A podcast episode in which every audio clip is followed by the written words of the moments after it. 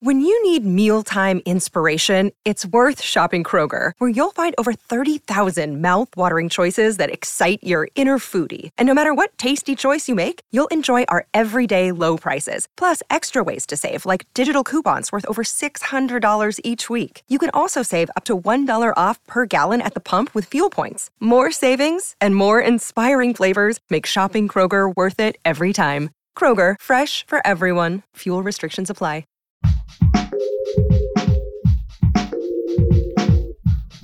What if you could become a better person, not by working harder, but by taking one small step a day? And not because you're a bad person now, but because there's something inside you that's ready for more. How to Be a Better Person gives you one tiny step a day you can take to be the person you want to be. My mission? To help you live your best life. Hey, and welcome to How to Be a Better Person. I'm Kate Hanley, your host and author of the book How to Be a Better Person. This week on the podcast is all about recovery, whether that's the collective recovery from a highly stressful almost two years, or an individual recovery of clarity, well being, or something else that's gotten lost.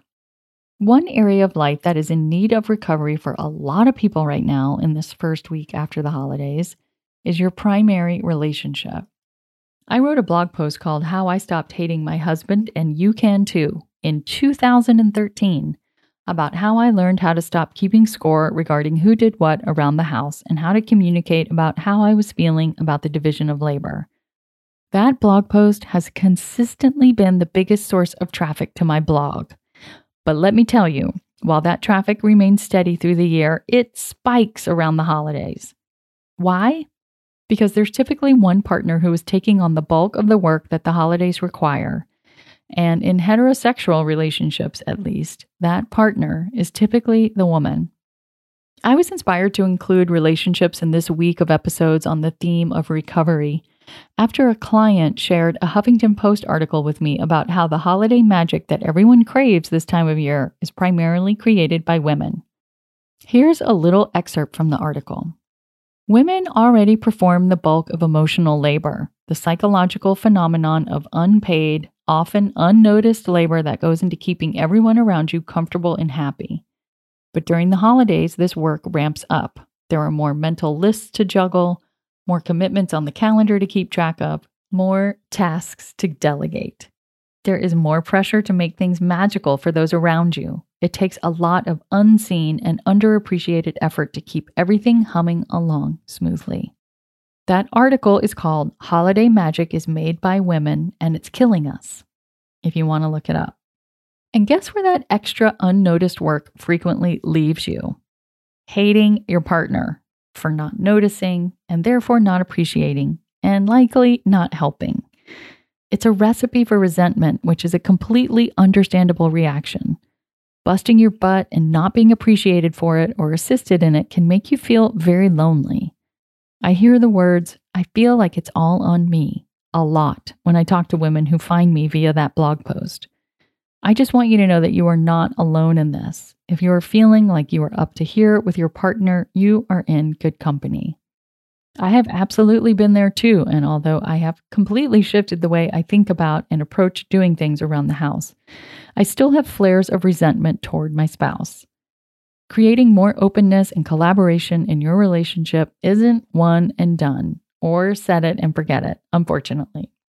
I have been through this cycle multiple times in the nearly 20 years my spouse and I have been together, but I do always follow the same steps, which I will share with you right after this quick break. Welcome back. Anytime you're noticing your resentment rising in your relationship, here's a three step process to process and communicate how you're feeling so that you can show up differently.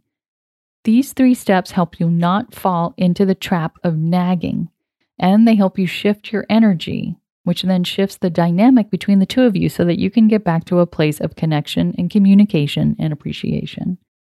Of course, I'm streamlining these steps to keep things within the parameters of a short podcast episode, but I'm actually working on a live class experience where we can talk about this stuff together in real time. So keep an ear for more info about that a little later in January.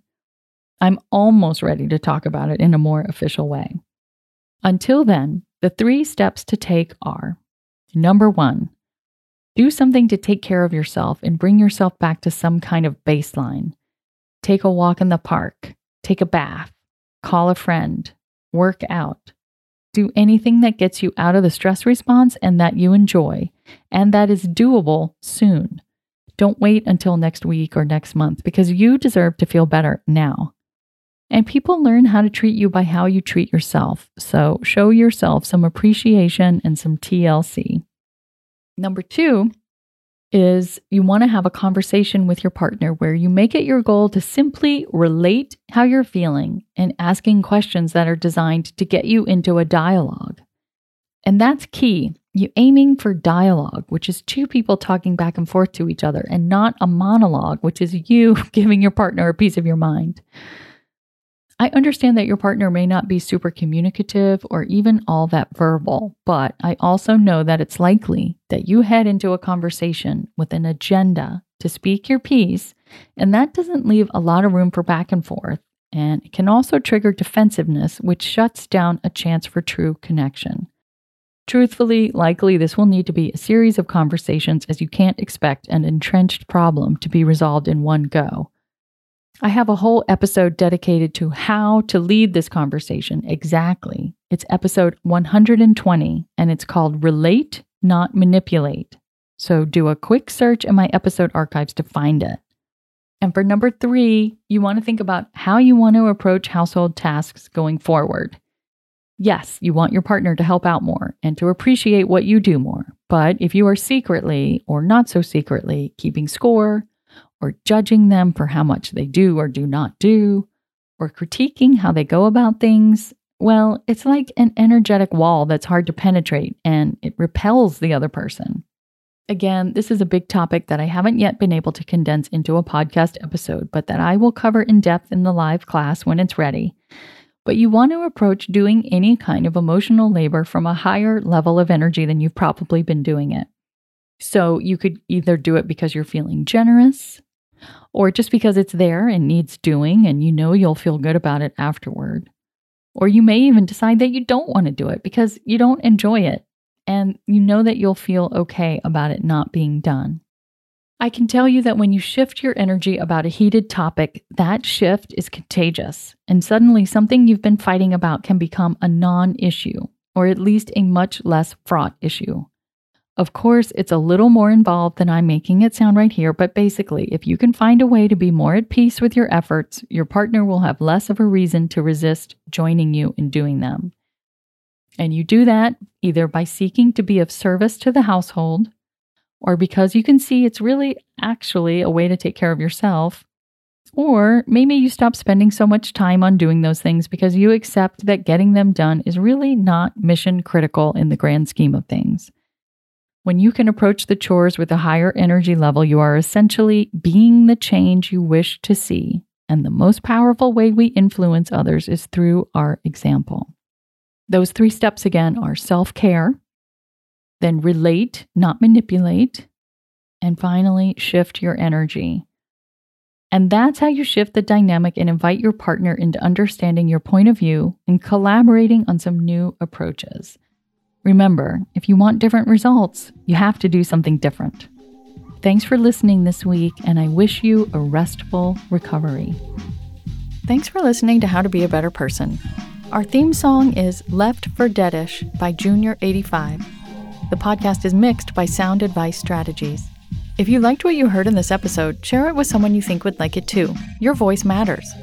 Also, How to Be a Better Person has an official newsletter that sends the past seven episodes a sneak peek of the week ahead, and one well chosen meme to your inbox every Saturday morning. Sign up at beabetterpersonpodcast.com and click on Get Podcast News. I also love to hear from listeners. I mean, I love it. Send me an email by clicking on the Contact Kate button at beabetterpersonpodcast.com. Tweet me at Kate Han, K A T E H A N, or find me on Instagram at Kate Hanley Author. I look forward to connecting with you.